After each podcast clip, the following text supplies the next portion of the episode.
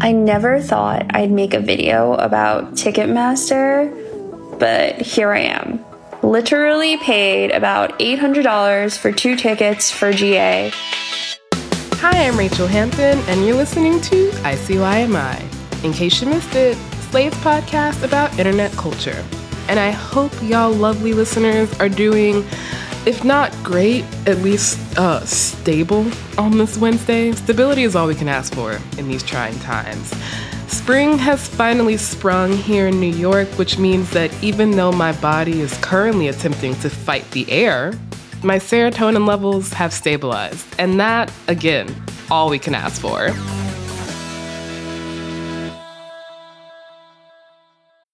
When you need mealtime inspiration, it's worth shopping Kroger, where you'll find over 30,000 mouthwatering choices that excite your inner foodie. And no matter what tasty choice you make, you'll enjoy our everyday low prices, plus extra ways to save, like digital coupons worth over $600 each week. You can also save up to $1 off per gallon at the pump with fuel points. More savings and more inspiring flavors make shopping Kroger worth it every time. Kroger, fresh for everyone. Fuel restrictions apply. I'm really excited for today's episode, but before we get into that, I just wanted to give a few little housekeeping updates. We are so, so, so, so close to making the hire for my co host. You can tell by the amount of so's, like, we are so close, which means a new ICYMI era soon approacheth. That means some changes are coming other than y'all not having to listen to me ruminate on Tumblr all the time. I mean, it's still gonna happen, to be clear, but not as frequently. Or so you hope. One of those changes is the departure of our founding producer, Daniel Schroeder. For those of you who have been with us since the beginning, you already know and love Daniel, despite his, quite frankly, superhuman ability to turn everything into a pun. He has kindly stayed with us through this transition period, which, as I have said many times before, went on longer than any of us could have planned. But now that the search for our new co host is almost over, he's ready to move on to a different pasture. Everyone, please wish him a fond farewell in your most pun laden fashion. And thank you, Daniel, for everything you've done for the show. I was going to try to make a pun, but unfortunately, my brain does not work the same way that yours does. That's enough sappy shit. On to today's episode. I don't know about y'all, but my TikTok and Twitter timelines have recently just been wall to wall footage of Taylor Swift's Eras tour, which I don't know why. I mean, I know why, but also it just made me remember not only obviously our beloved Madison, but also the entire shit show around the Eras tour ticket sales that happened back in November which then made me recall how much I spent on my ticket to the Beyonce Renaissance tour, which I've been trying to forget since I paid my credit card bill. With big name artists like Taylor Swift and Beyonce and Drake finally returning to touring for the first time since 2019, the website that controls 70% of the ticketing and live event market is probably the biggest name back on everyone's lips and their shit list. Yeah, today we're talking about Ticketmaster. Something that struck me as I was scrolling past all this Taylor content is I remember when Swiftgate was happening back in November, I had this thought that, you know, maybe through the power of Swifties, an untapped reservoir of power, maybe they will finally change things. And then by the time I bought my Beyonce tickets, that thought didn't even pass my mind. The only thought that did pass my mind was, my God, I can't believe I'm spending this much money. Despite that, it does feel like we're at an inflection point in regards to Ticketmaster. Maybe that's hopeful thinking. But to put it plainly, I feel like fans, me, you, everyone else are fed the fuck up. And it seems like so are a lot of artists. Bands like The Cure and Rage Against the Machine recently made headlines for taking on Ticketmaster's fee and ticketing structure. So, to help me make sense of it all and to explain how we got here, Justin Richmond has kindly agreed to join me later in the show. Justin co hosts the music podcast Broken Record, which has featured guests from Usher to Maggie Rogers to Tom Jones. He also recently launched a new podcast called Started from the Bottom, which you'll hear a bit more about later. The conversation we had was a lot of fun, and I hope y'all enjoyed as much as I did. Just a little heads up Justin had an unexpected guest make an appearance during the recording, so you might hear some child noise, which I also hope you'll enjoy as much as I did. But that's enough of me or me by myself. After a short break, I'll be back with Justin Richmond.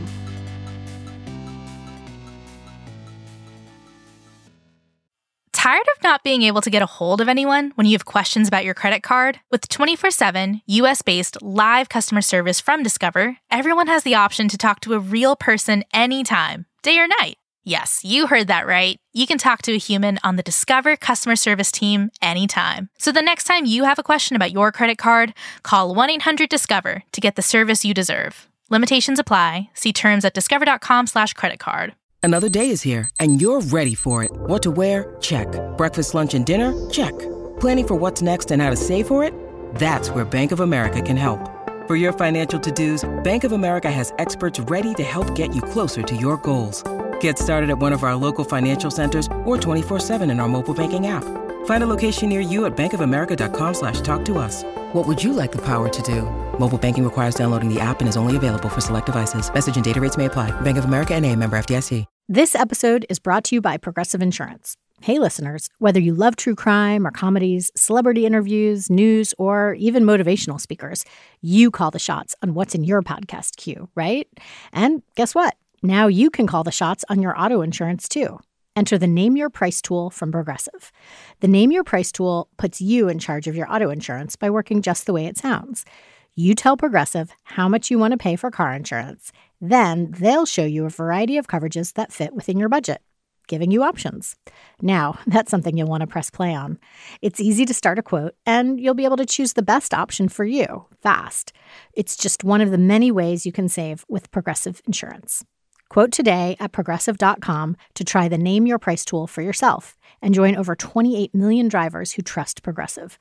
Progressive Casualty Insurance Company and Affiliates. Price and coverage match limited by state law. Ticketmaster's rollout of Taylor Swift Eras tour tickets was a mess, or at least that's the general consensus. Fans lucky enough to receive pre-order status reported sitting in a line of 2,000 plus people for hours, only to be repeatedly kicked out of line. And I'm back with Justin Richmond, co-host of the music podcast Broken Record. Justin also just launched a new show called Started from the Bottom, where he interviews successful people who didn't have access to the old boys network about how they managed to beat the odds.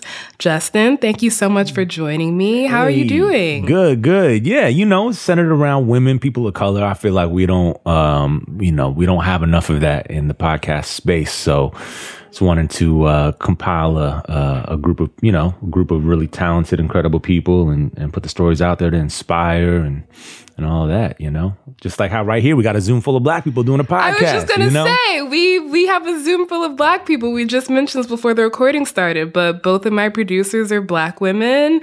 You're black, I'm black, mm. which is I'm sure a surprise to my audience to find out that I'm black after two years. After all this time. This, after all this time, They're unsubscribing time. right now.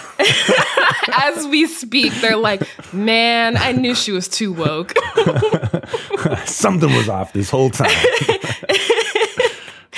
So, we're going to jump right into today's topic, which I'm really excited for because it's something that it's one of those topics where I feel like you notice it, but you don't quite know what's going on. Um, usually, I ask all my guests what their first internet memory is, but I thought I would tailor that question for today's show. So, do you remember the first time you bought concert tickets online and who it was for? Wow. Um, I don't because I'd already been to a handful of concerts by the time I feel like online ticketing. Maybe my family we we were late to the internet and the cable mm. and everything else. You know, maybe online was already really happening, online ticketing. But if I, if I God, if I had to think, what I remember having to create a profile on like AXS, which felt new around like 2006, oh, 2007 yeah. to get mm-hmm. Prince tickets one time. Um, but I know I must have had a Ticketmaster profile before that. I remember making one to try to get tickets to Coachella in 2004, not being able to afford it. Then my friend's dad just ripped off a secondhand reseller. Um, so that wasn't quite uh, an online purchase. But yeah, it's hard to say, man. But I remember, yeah, I more remember physically going to stand in line at like Tower Records or Yeah. at the venue to like go get tickets and people would have like tents out because they had camped, you know? Like that's Yeah. I remember that vividly. That was always a cool thing growing up. Yeah. I guess the inverse of my question is do you remember the last time that you did that, that you stood in line for concert tickets? You know what? I went I went I saw Bob Dylan a year ago here in Long Beach at the Long mm. Beach Performing Arts Center and I, I I drove down. I just drove downtown Long Beach and picked up the ticket and sure enough it was like 80 flat. I didn't have to pay any fees, nothing. It was great. Oh my God, that's beautiful. That's Yeah. beautiful. That never happens uh, because of the thing we're here to talk about, which is the dictatorship of Ticketmaster. Yeah. Um, but before we kind of get into what the current landscape looks like, I want to kind of go back and pinpoint the moment where it became inescapable because I feel like Yeah. there are a few years like maybe a decade that's kind of tapering out now where tickets were sold primarily online, but it wasn't the only option. Yeah. And it's kind of a practice that's exclusively sequestered to music. Like in New York, you can go buy physical tickets on Broadway. Like you bought Bob Dylan tickets because I'm assuming he was at a kind of performing arts theater venue. Yeah. So, around when would you say buying concert tickets online became less of an option and more of a requirement? I mean, it sort of just like it sort of has evolved, just like banking in person has sort of become obsolete. Like, so it's kind of like been a slow progression, a slow death march. Um, even though you can still do it, it's just like, is it is it really? Does it fit into our modern lifestyle? And it really doesn't. You know, I mean, like box office, most, bo- I mean, most box offices still do hold a set, a certain amount of physical tickets there. So you could go get them. But again, it's just like, it doesn't really fit into the way we live our lives, you know? Like, so, um, but I would say it became really like kind of most prominent in the mid to late aughts, you know, 2006, 7, 8 is when it became like that's just how you do it, you know? And and, and then it became really like once you didn't have to print out the tickets, like you didn't have to have access to the printer too, like you didn't, or you didn't have to mm-hmm. stop by like Kinko's to like print it like before the show or mm-hmm. whatnot. like when you could just mm-hmm. put it on your iPhone, like I don't know, maybe again, I was a late adapter to the iPhone, but you know, like 2012, 13, you know, 14, when that just became like, okay, now you just got the digital ticket and you can just Yeah. make it could be real easy. Now you can you can go you can make your Ticketmaster profile, you can spend all your money, just a quick Apple Pay, you know what I mean, and have your Mm-hmm. tickets right on your phone, and it's just like you could do it from the subway, you know? Yeah. It's easy. Yeah. Yeah. You talking about printing out tickets reminded me of when, for some reason, when we used to print out MapQuest directions before going on road trips. Yeah. I remember the first time I ever did that. Wait. We were driving to the mountains and my uncle was like into technology. So he was like, yo, I have these Mm-hmm. new, we used to just use, you know, we just used the Thomas guide if we needed to get somewhere. But he Yeah. was like, yo, here's uh here's this thing called MapQuest. I, I mapped it and they use like satellites to like do your thing and like here's your GPS. And I was like, you know, like 10 or something. And we ended up, we was Mm-hmm. trying to go to like like like Big Bear or something. We ended up in Barstow, so like halfway to Vegas. So I'll, I'll never forget that. so you know. it didn't even work. It didn't work. It didn't work. It didn't Wow. work. Yeah. Wow. My Yeah. dad used to make me sit in the front seat and read the directions off to him, which felt like a lot of pressure. So much pressure. So much pressure. You had to look in the index for the thing and then find the quadrant. And Yep. it was, yep. Yep. but it what was a- scary. It was yeah. scary. What a skill to develop, though. Yes, it is. It is true. So, I mean, back to the actual topic at hand. I could talk about MapQuest probably for a while. Yeah. Um, let's kind of get into the problems with online ticket sales, which have existed pretty much since the beginning, right? You've got scalpers, which have probably existed since like Shakespeare and the Globe. Scalpers Theater. go back. Yeah. Yeah. Yeah, man. I mean, many of the issues predate the internet, but the internet has just exacerbated all of the problems. Yeah, because scalpers, it's now like this professionalized forum and platforms like StubHub, which is basically just for scalpers to resell tickets. Right. Or even like a StubHub, like even like just like the fact that you as not a scalper, right? I assume you're not a mm-hmm. scalper. I, I am certainly I- no, I am. No, I I don't, I am don't. I don't know if you want to make assumptions like that. I might have a side hustle. yeah, I'm not mad at the side hustle, you know, here and there, but I don't think you do professionally. But you know, like when you just trying to like, oh, I, I bought tickets to go to the show and I can't, like, you know, I bought tickets for my fam, for me and my whole family to go see Stevie Wonder this last Christmas. Everyone got sick, so I ended up going solo, and I mm. listed the tickets. Now, like, I could have been a jerk and like listed them for like. You know, double the price, but I just listed them at like face value. But you know, a lot of us will like list them like for higher. Like, so it's, it doesn't even have to be like professional scalping situation. It's just like, you know, just even how easy it is now to like sell tickets for higher than retail price or higher, you know, higher than what you paid for them online. It's like, it's kind of crazy. Yeah, the internet incentivizes it, in fact, because it's so easy. Yeah. And that doesn't even get into the bots of it all, which also fuck up prices. Mm-hmm. But the recent kind of headline making problem, which is dynamic pricing, isn't necessarily a problem in that it's kind of working exactly the way it's intended. But before we kind of get into that, could you explain what dynamic pricing is and how it works specifically with Ticketmaster? Yeah, with dynamic pricing is essentially the idea that instead of having a set price, in other words, this section is worth $200 front row, you know, and this section is worth uh, 150 and the section's worth 100 and the tickets go on sale and you know exactly what they're going to cost except for then you get the fees. That's how it used to be. So then we always used to be mad at fees because you knew what the ticket was going to cost, but then you get the fees. Now, if you notice when a concert's announced before they go on sale, you can't find what the price is. That's because the price is set by the live demand. So when tickets go on sale, there's a some of the level there's some coding that happens that dictate that determines how many people at that moment are trying to access tickets and the price is driven by the demand.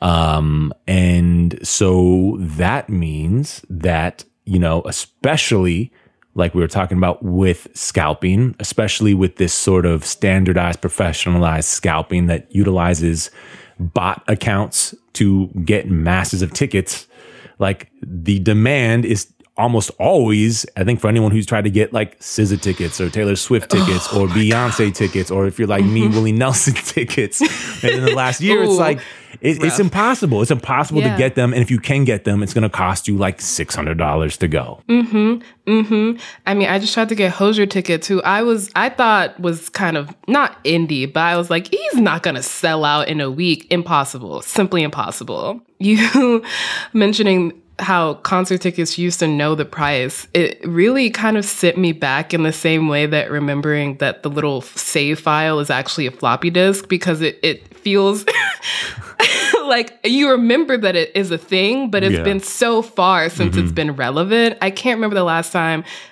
I just knew how much a concert ticket was going to cost when the tour was announced. Yeah, it, they don't do it anymore. You know, you could budget before. You could be like, but now, I mean, now, like you think about it, like it's like you can't really plan, and that's a that's frustrating. And then once you get in, when you factor in the bots and these sorts of things driving demand, the the, the ticketing up, then you know, there's that. And then once you, if you say you even buy those tickets, then there is the fee, which is the antiquated thing we used to be mad at. Uh, you know, on top of that, so. Um, it's really crazy. Although Ticketmaster's trying to standardize this thing called all in, so it's like literally the price that you see when you go to buy a ticket is like that's the price that it Actually, the price. Yeah, Wow. That'd be fees, great. tax, everything included. Who could imagine something as simple as that? seems seems simple, but uh, yeah, there's a lot of people that aren't interested in doing it. You know. yeah. So dynamic pricing exists with other services. Like we're used to plane tickets to Italy costing more during the summer. Rideshare apps have surge pricing. But do you think there's something about Ticketmaster dynamic pricing that makes it different from those other um, services? Yeah, it's very different. I mean, as a little example, I flew from New York to LA recently, landed, checked the Uber pricing to get home, and it was like $120. And I was like, yo, my home, I literally, like, I'm not that far from here. Should not, it doesn't you typically cost that much. I checked, Yeah. then I checked Lyft. Lyft was a little cheaper, but still felt high. So I said, let me check what a yellow cab's gonna cost me, and it cost me $30. So Yeah. When it comes to say like ride shares or getting a ride in general, like you have a lot of options. You can check Uber, you can check Lyft, you can check Yellow Cab, you can call a friend, you could walk. Like you have op- like it might mm-hmm. not be really feasible to walk, but at least you have the option, right? When it comes to buying tickets, an artist contracts with a certain promoter to sell those tickets. And that is the only promoter and the only place where you are able to get authorized tickets. Therefore, you have no other options, right? It's them or a scalper. So your options become really limited, you know, whereas dynamic pricing in other areas, it can demand can surge or wane. And I get why you would want to maybe increase the price of something based on that. At least as a consumer, you have other options in that scenario. In this instance, your only other option is really probably not to go. Go into debt or don't go. Go into debt or don't go. The college story in America. A story that I unfortunately relate to. Am I ever paying back my student loans? Who knows? But what I do know is that it's time to take a short break, after which I will be back with Justin to talk about Beyonce and also Taylor Swift and also maybe Drake. Yeah, we're getting a lot of names in here. Hi, y'all. If you love our podcast, and I really, really hope you do, then please consider subscribing to Slate Plus. When you subscribe to Slate Plus, you get no ads on any Slate podcast including this one. You'll also be supporting the show. ICYMI would not be possible without the support of Slate Plus subscribers. You'll also get bonus segments or episodes on shows like Slow Burn, which is launching this summer, Amicus, Mom and Dad Are Fighting, and Dear Prudence. You'll also get unlimited reading on the Slate website, which means you get access to every single article and advice column on Slate without ever hitting the paywall. Just visit slate.com slash ICYMI plus to sign up. That is slate.com slash ICYMI plus. In 2007, TV network CBS dropped 40 kids in the middle of the New Mexico desert as part of a brand new reality show. These kids would have to build their own society from scratch. And if this sounds like Lord of the Flies to you, well, it was meant to. We were on this mission together, and we were going to prove to the world that we could make a better society than adults could. I'm Josh Gwynn, and I want to know what this wild TV experiment was really about. Split Screen Kid Nation, a six part podcast from CBC. Available now.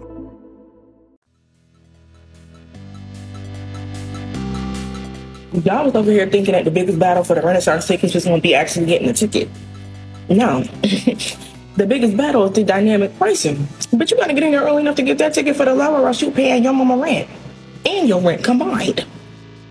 So, Ticketmaster, I found out during research for this episode, introduced dynamic pricing back in 2011, which was a year after they merged with Live Nation and created Live Nation Entertainment, which is what the company is now called, and which yeah. accounts for 70% of the ticketing and live event market. Mm-hmm. Alexandria Ocasio Cortez has called Live Nation Entertainment a monopoly.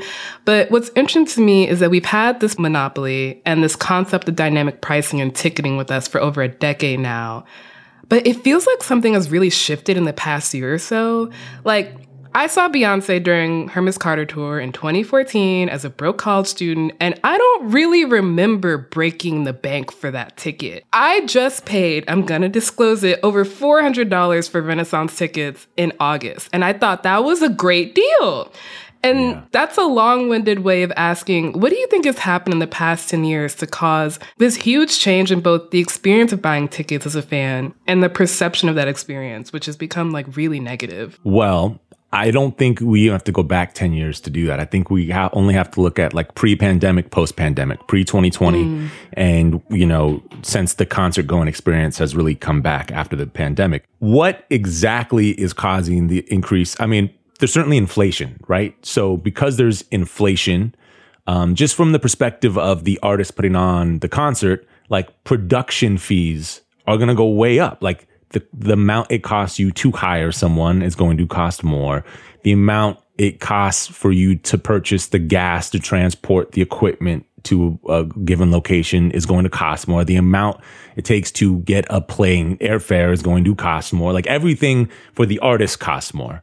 So that is going to get passed on to the consumer. The consumer is already feeling squeezed, by the way, from inflation, other areas of life, grocery store, mm-hmm uh, you know, eggs. clothing, egg, the price of eggs, you know, the price of milk.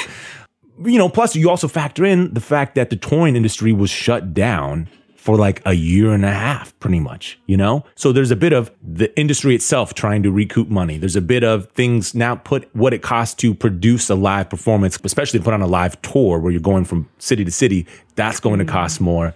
And there's also a bit of the perception here, even though you can, you really tickets have gone up, but there is a bit of perception here also from us as the concert goer we feel starved for real human experience and going to see our artists. We want to go more than ever tickets cost more, but we're also being squeezed in every possible way that you can imagine. So it's kind of like this perfect storm for like discontent in terms of the fan artist relationship. And I would say in the past, it feels like the ire of the fan largely went towards the distributor or the, the concert promoter, the ticket masters, the AXSs, the, you know, which would be the AEG ticketing service. But um, now we're seeing like the fan sort of getting irritated with the artist. And yeah. I think that's starting to change the way that artists interact with these concert promoters. Yeah. Why do you think the ire has started to shift towards artists? Uh, I think because I mean, my guess is that the experience of being a fan has changed so much now. You know, like mm. long gone is the idea that these artists are these like kind of like far away people. Like artists now, more or less, feel like you or me. Like you feel like you can reach them. You know exactly what they're up to. You know what they're wearing. You know what they're. At least you have the perception, right?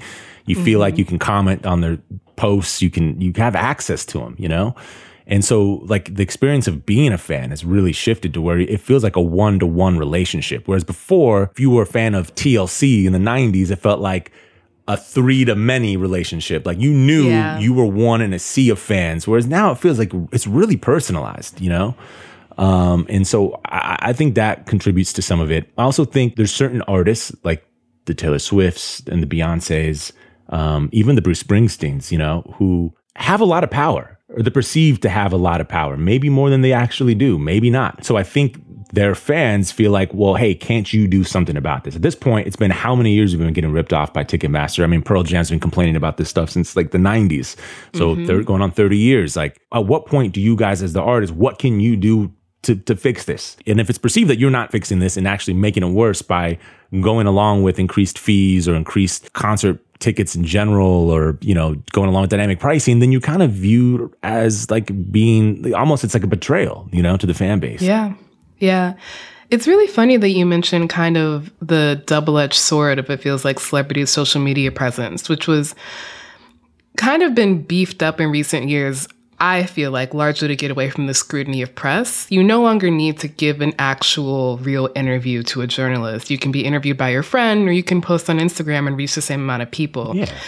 But what that means is that your fans feel like they have more access to you than ever, and also feel like you are beholden to them in a way that has never really existed in the world. I don't feel like any I don't know, like Beatles fans felt like John Lennon needed to personally respond to them about ticket prices. No, the only person who felt a real personal connection to John Lennon, unfortunately, is the man that killed him. Right? You had to be like a psych. You had to be psychotic yeah. to feel mm-hmm. that one to one. And we recognize that that relationship isn't real. Like that yeah. relationship he felt was not was not real. real thing. Yeah. but we all walk around feeling maybe not to that degree. Yeah. but we feel some level. I, I don't know, man. you haven't seen some fans online. I guess. Yeah. Yeah. Yeah. Yeah. Exactly. I guess. I don't know. What was that new Donald Glover show? I guess he. You know. He's. Oh, Swarm. Yeah. Swarm. maybe happen, but. Yeah, man. You know, R.I.P. Selena. There's another one. You know, it's like we used yeah. to know that these sorts of feelings we had were that's a little misguided. You know, yeah. Like again, in the yeah. '90s, as an Usher fan, you knew it was one. You were one of many. like he yep. had no. He was not beholden to you in any way, and you felt okay with being a cog in the wheel. And you knew at some level, even though they were producing music you loved and it's an art to a degree you also knew was about commerce you know yeah. you accepted mm-hmm. that and i think uh, that feeling has gone away a lot, you know? Yeah, definitely. That actually kind of segues perfectly into the question I had about how you feel about kind of artist responsibilities. Like we were talking about Taylor Swift when those concert tickets were released, her fans immediately implored Taylor to step in, which I think makes sense given Taylor's history with Spotify. Um, recently, The Cure made headlines because Robert Smith basically said the dynamic pricing was a greedy scam and they were intentionally pricing their tickets low. Rage Against the Machine had a similar thing where they only had 5 to 10% of their tickets were platinum, and that money was then given to charity as a kind of Robin Hood thing to highlight how much of a scam that was. And when I hear this as a fan, as someone who spent over $400 on Beyonce tickets, it makes me think that was that not a choice that Beyonce made to have me pay $400? But that's not exactly true, right? Or at least it's not the whole story. Love and respect to Beyonce. If Robert Smith can fight Ticketmaster, so can she. Okay. If Robert okay, Smith from The Cure can fight Ticketmaster, so can way. she. Now, maybe she don't want to. That's fine. That's up to her. You know, like if she's comfortable, you know, charging her fans that amount, God bless her. You know. Mm-hmm. But I think we'd be deluding ourselves to say that Beyonce Taylor Swift, Bruce Springsteen, etc., doesn't have any leverage in terms of negotiating mm-hmm. how these concert promoters price their tickets. They might not have all the control, but they certainly have some. I mean, and we're mm-hmm. seeing it. Look at the Cure, Robert Smith. He's making Ticketmaster give five to ten dollars back to every yeah. ticket buyer. You know, this, this, is this man. This is a man that has not been uh, uh, relevant, and I love the Cure, but they ain't been relevant since the, like early '90s. This is the last like record. You know, right? So I'm like, yeah, you telling me Beyonce can't doesn't have any leverage with the Renaissance store, especially after that little Dubai concert? How much she make on that? I'm just saying, you know. Listen, listen. I'm just saying. God bless her, though. You know, that's her. Yes, what she. That's what she want to do. You know. Yeah, yeah. And half the reason I feel like we love Beyonce and Jay Z as a couple is the way in which they've really embraced like capitalism, you know, and and, mm-hmm. and and being rich and famous. Like that's what we love about them. Like they feel regal. Yeah, they feel like royalty. Yeah, which means they get um, all of our tithing from mm-hmm. Ticketmaster. Word. Which my next question is how much do artists actually benefit from dynamic pricing? Because I think up until I saw what was happening with The Cure and Rage Against the Machine, my thought was this was mostly the fault of Ticketmaster and that they were the one who were absorbing all this extra money that they get rather than pricing it at one level. But wrong. Wrong. Because Ticketmaster and the like make their money on the fees. Mm. So the base price of the ticket primarily goes to the artist or to the touring production, to the management team, to the company that's putting on the production, right? So it does benefit the artist. You know, like a higher base level ticket price does benefit the artist. The reason we're seeing a Rage Against the Machine, a Robert Smith, etc., kind of tackle that issue is not because it doesn't, in a sense, benefit them, but I think it's because they come from a background of artistry that says that, you know, you're not supposed to take advantage of your fan base or whatever. Like that's kind of like their whole thing, right? That's and that's why I think they're doing it. My guess is we'll start to see artists take more and more action like them because I think whereas yes, they benefit from the high, the higher base price ticket cost. You know, it's sort of a risk reward thing. Like, how much does that diminish your fan base or make fans less loyal to you? So it's like, I think as the ire turns from ticket promoters only and artists start sharing the blame in uh, in the whole thing, I think we'll start to see probably artists, I imagine, be more vocal about that process. Do you think it's fair that blame is starting to shift more towards the artists? I guess in the long term of like, how do we fix this problem? It's a bit of everything. I mean, there's a lot, there's enough blame to go around. I, mean, I think it probably starts with the concert promoters, but um, yeah, I think the artists have to take some level of accountability in, in, in, it also. You know, I really do. You mentioned in an earlier conversation that you think that we should be taking notes from how the Swifties handled all of this. Could you say a bit about that? Well, I'm not a Taylor Swift fan, but I'm not. You oh. know, but they are like they like Taylor, man. They don't take no mess, man. They don't take no mess. As soon as those tickets went on sale, they started rioting. It started being like. Yo, there was it was like Black Lives Matter, but with a bunch of white chicks. It was crazy. Like they was breaking. They, yo, it was breaking windows, burning shit down. Um, and I ain't mad at them, you know, like they're like Taylor, like they've taken on her identity. And then I feel like when they see mm. perceived injustice, like we're gonna, we, we won't take it, damn it. And uh, I feel like, I mean, why shouldn't other artist fan base do that? You know, like if I'm a Bruce Springsteen fan and here's a guy who's been sort of sold as the artist of the working man for 45, almost 50 years. Why, why shouldn't I be pissed that you're charging me $500 for a ticket? You know, like that's mm-hmm. it's like, it's a bait and switch, man, you know? So I definitely yeah. think if we all could take a little hint from Taylor Swift or from her fans, you know, and like, you know, you got to fight for, you got to fight for what you think is right in this world. That is true, but they did end up paying fifteen thousand dollars for tickets. now I'm not saying, look, man, it's like true. I, but you know, at least they're doing something in addition to. Like it feels like they are trying to remedy the situation in some sort of way, and I I, I don't know how successful mm. they'll be or not be, but it does feel like they're sort of uh, rallying cry did kick off like a larger thing, like where now we're seeing yeah. Congress getting involved and um, the FTC is looking at you know Live Nation, which owns Ticketmasters, possibly running a monopoly, and so you know, yeah, did they pay the money? They paid the money because they want to see the concert. They're Swifties, they love Taylor, but I do really appreciate what they brought to the situation because we wouldn't be having this conversation right now if I don't think it was for uh, Taylor Swift fans banding together. I do have to hand it to them. My former co-host Madison Malone Kircher was a huge Swiftie, so somewhere in New York Times heaven, she's she's really feeling vindicated right now. God bless them. I, I don't I get them, but they're brilliant. Like some of her music, but we're not going to get into that.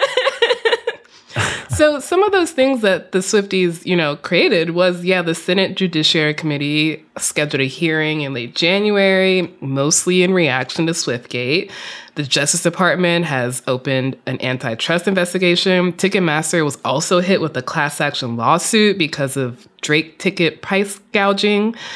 All right, the Drake and 21 yeah, tour. Yeah. Yeah.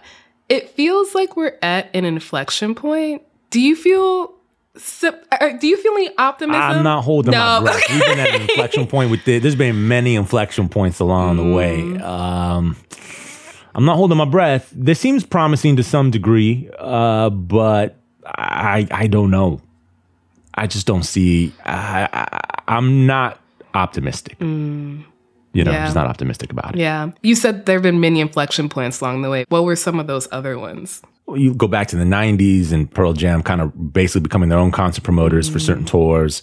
Um, there was certain government interventions around fees in the early 2000s. And when Live Nation and Ticketmaster merged in 2011, there was a whole investigation into whether that would create a monopoly. Ultimately, the, you know, the government allowed it to go through under certain preconditions. They violated all those preconditions over the last 12 years and Lovely. have been totally like, you know, not reprimanded anyway. Now we're seeing like, okay, well, they're being looked at again. What I do think is I do think Ticketmaster and Live Nation understand that um, they need to get out in front of this in some degree. And I do think they are trying to do that very smartly. They're trying to keep their image clean. And so we might see some changes in terms of, like, I've heard talks about sort of like, again, the all in ticketing, sort of making sure when someone buys a ticket, they know exactly what that price is going to be as soon as they see the ticket price, right? Like, okay, if it's 500, it's 500. I'm not going to just charge, I'm not going to add 50 bucks to that once I add in my credit card info.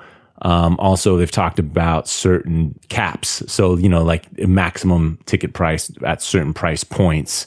Um, so we might see some things like that. But overall, I, I think this is a system that has seemingly been corrupt from the beginning. And I imagine it's to sort of stay that way. That's funny. Not like funny, haha, but funny in that I feel like this could be the easiest slam dunk ever from a legislative perspective, it feels like something that no one would be upset about there being some kind of change. Like from a, both artist perspective, though you know they couldn't charge fifteen thousand dollars for tickets anymore, they might be mad about that. But no one cares if Taylor Swift doesn't get to sell fifteen thousand dollar tickets anymore. No one cares if Beyonce can't charge me four hundred dollars for tickets.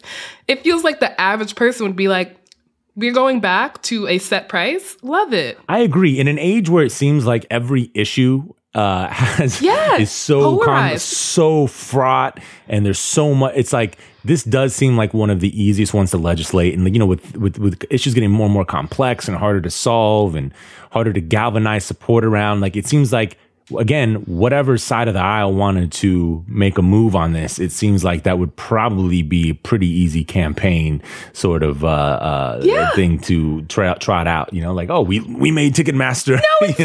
you know, we made tickets more accessible to the masses. You know, it's like yeah, who doesn't get that? Like you're a Luke Bryan fan, and wherever exactly. in Middle America, you yes. get that. You're a, whatever you that Morgan Wallen fan, fan, yeah. you get that. Like you could really have an across the aisle come together yeah. moment and it feels really dumb to not do that. I agree. I agree. But um you know we'll, we'll see uh, this does feel like an inflection point, like you say, but there's been many in the past, and so maybe something happens. But uh, again, I'm not. I'm not going to hold my breath. That's fair. That's fair. It is interesting to me that what might ultimately, hopefully, cause Ticketmaster's downfall is the very thing that allowed it to exist, which is the internet, in that it feels like these mobilization campaigns around tickets can only happen because of social media. The only reason, if you you know about Taylor Swift's Eras tour debacle is because it took over every single social media platform for a week straight. If you're not a Swifty before this, I don't think I would have cared. At, but as you noted, they still paid They for the did ticket. still pay for the paid to go. So, I, you know, uh, will we ever reach a point where people in mass decide to say, "I am not going to go see Beyonce because of this"? I clearly didn't make Again, I'm not going to hold my breath. I think we're simple creatures, you know. I think we're pretty predictable. I think we'd rather see Beyonce and pay the four hundred dollars than miss out on principle. Yeah, you know. yeah. I just I don't think we're that principled. I mean, it does really feel like the only real tangible option here is boycotting Ticketmaster, which means boycotting your artist, which for small artists is terrible. Like they get most of their money from touring at this point. Um Beyonce is fine, but the real avenues of change here feel very fraught. I don't know if you agree with that. I do agree. I do agree. I think when we're threatened with a good time, we're going to take it. It would take a boycott beyond one fan base, beyond probably two or three fan bases. And, I, you know, unless things with the economy get significantly worse, like I, it just seems like, you know, people will just keep paying the prices. Like that's, that's sort of how I feel about it, you know? Um, w- I think probably coming out of this, I think we'll see some concessions from the ticketing industry. I think we'll see some change, whether it's all in, whether it's a cap on on fees or prices or or something like that. We'll see some concessions, but we won't see wholesale change. And I definitely don't think we'll see the demise of Ticketmaster or Live Nation. Like those two entities are are just too strong. Yeah. So it sounds like you're saying we're to get crumbs unless um, every single K pop fandom, Taylor Swift fans, and also the BeyHive Yeah. merge together and collectively decide Yeah. to boycott their favorite artists. 100 and not go to the And not go. Oh, way, and Coachella. Yeah. Festival season canceled, okay? That's never going to happen. Yeah, that's what I'm trying to tell you. It's not gonna happen, and they know that too. They know that the demand is too strong. The demand is too strong. Mm. Yeah. In some ways, we're seeing like, yes, okay, ticket prices are high, but and higher than they've ever been. But the demand is there. Yeah. People are paying it. So, you know, Well, that's a very happy note to end on. we're going to continue. hey, you're going to see Beyonce. Everyone clap for me personally. yeah. Fuck everyone. You know the I rest of the rest of y'all who couldn't afford the ticket. Can't buy groceries, probably. I mean, but, you know, yo, might not be at Whole Foods. maybe oh yeah, we are shopping at Whole Foods right now. Oh damn! Uh-oh. Listen, Oh, we haven't been shopping at Whole Foods for a while.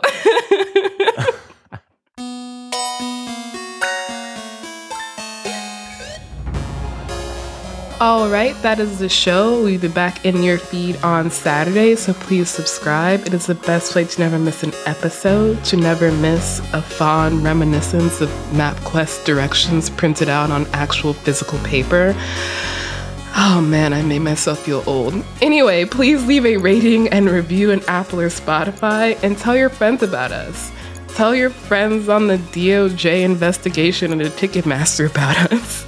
You can follow us on Twitter at ICYMI underscore pod, which is also where you can DM us your questions like, why does buying concert tickets suck so hard? And you can also always drop us a note at ICYMI at slate.com. ICYMI is produced by Daniel Schroeder, Sierra Spragley Ricks, and me, Rachelle Hampton. Daisy Rosario is our senior supervising producer, and Alicia Montgomery is Slate's VP of audio. See you online or at a verified fan presale on Ticketmaster.